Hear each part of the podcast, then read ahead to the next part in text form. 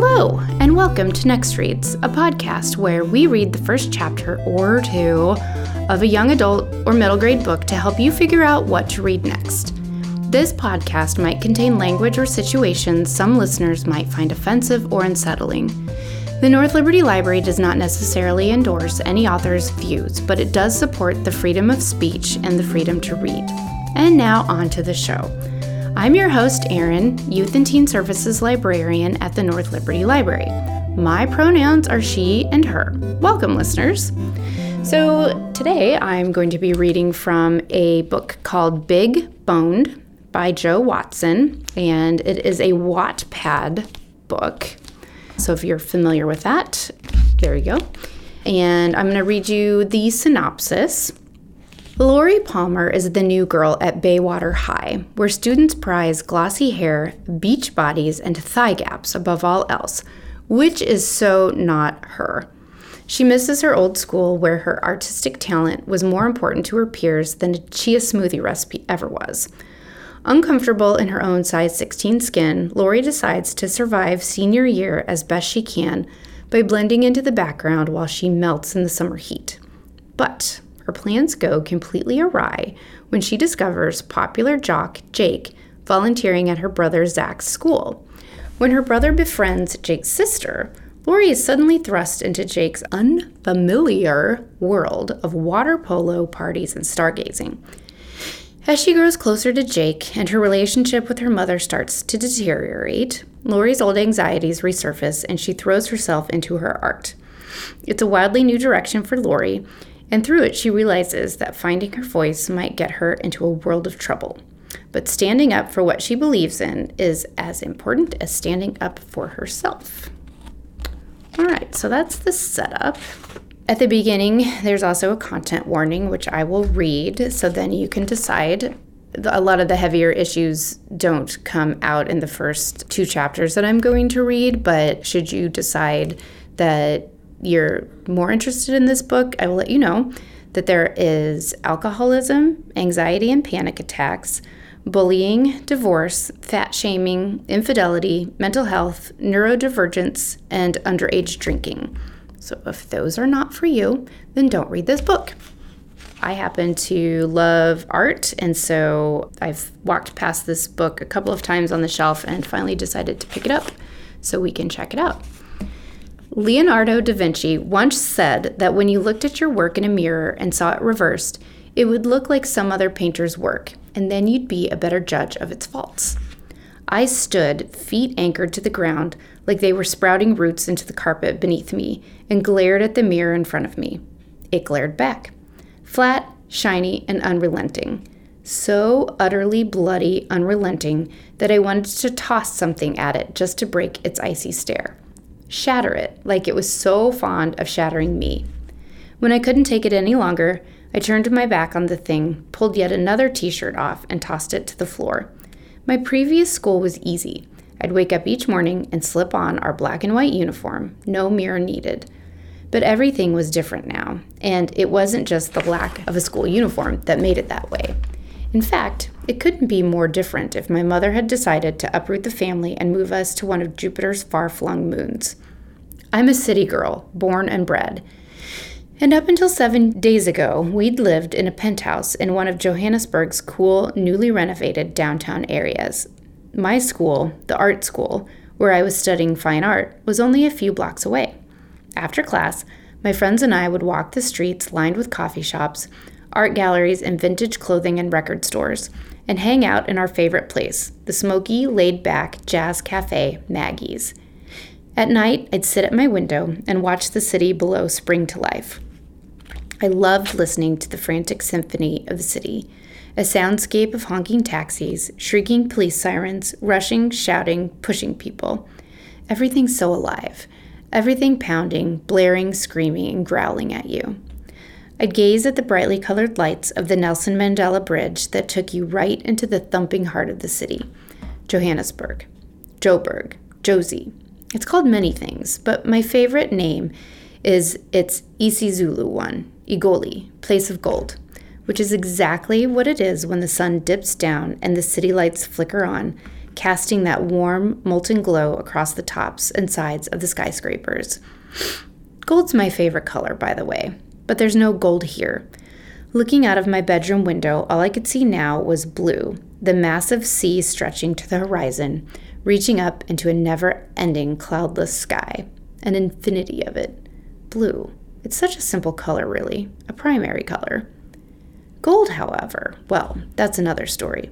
It's complex, layered, much harder to create, and it's also so much more than just a color. Gold contains a certain magic, an extravagance, a mystique. I tried to sigh, but the breath got caught in my esophagus. I turned my back to, to the window now, too. I'd never liked the sea. Too much water, too much sand. Besides, I'm not exactly a bikini kind of gal. I haven't been beach body ready since, well, forever. How ironic then that I've landed here in the middle of Bikini Barbie thigh chafing hell.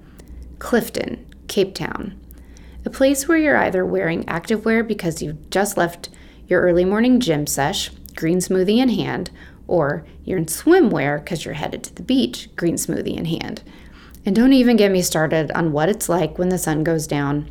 Let's just say you won't find a moody jazz club on these streets. It's more upscale eateries, shucked oysters, and sham bloody pain. Currently, I'm staging a silent protest against my mother for uprooting my life and dragging me here. But what's new? My mother and I have been locked in a kind of protest for the last four years now. I do, however, understand why we came here. I just can't help feeling that I wasn't consulted, which I wasn't. The closest thing to a consultation came when she'd walked into my bedroom three weeks ago and declared, We're moving to Cape Town. She might as well have detonated an atomic bomb. That's how it felt as I sat on my bed and saw my entire life explode into a million pieces. We came here for my brother Zach. I'm not blaming him for this. How could I? I love him more than I can probably describe. He's nine. He's also specially abled, as my mother prefers to say. She enjoys upbeat euphemisms, but between you and me, he's on the autism spectrum.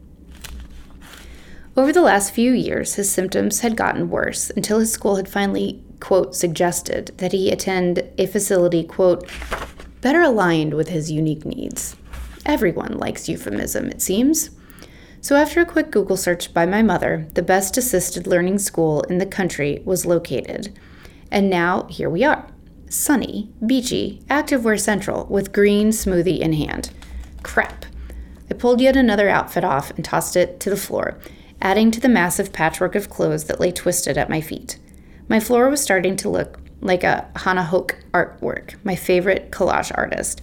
And I swear, if you looked hard enough, you could see a galloping horse desperately trying to break free of the tangled mess.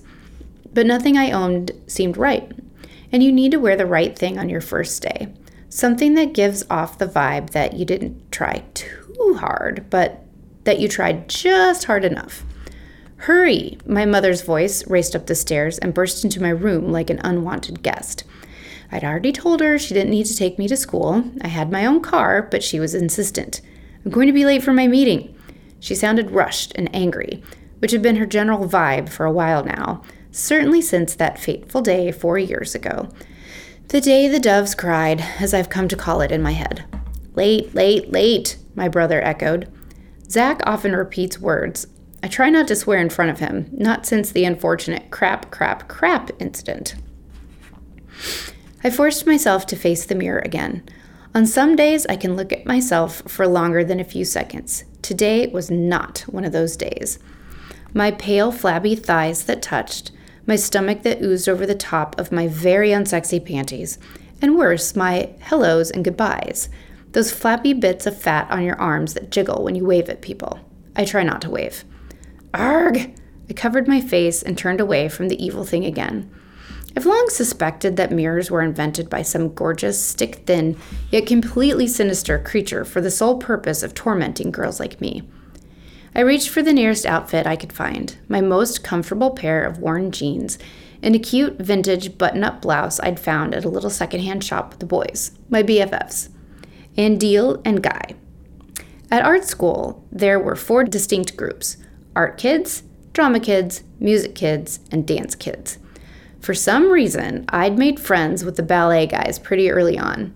We just found each other, like attracting magnets. And since then, we'd moved around school like a little impenetrable team. I missed them so much, and we'd been separated for only seven days.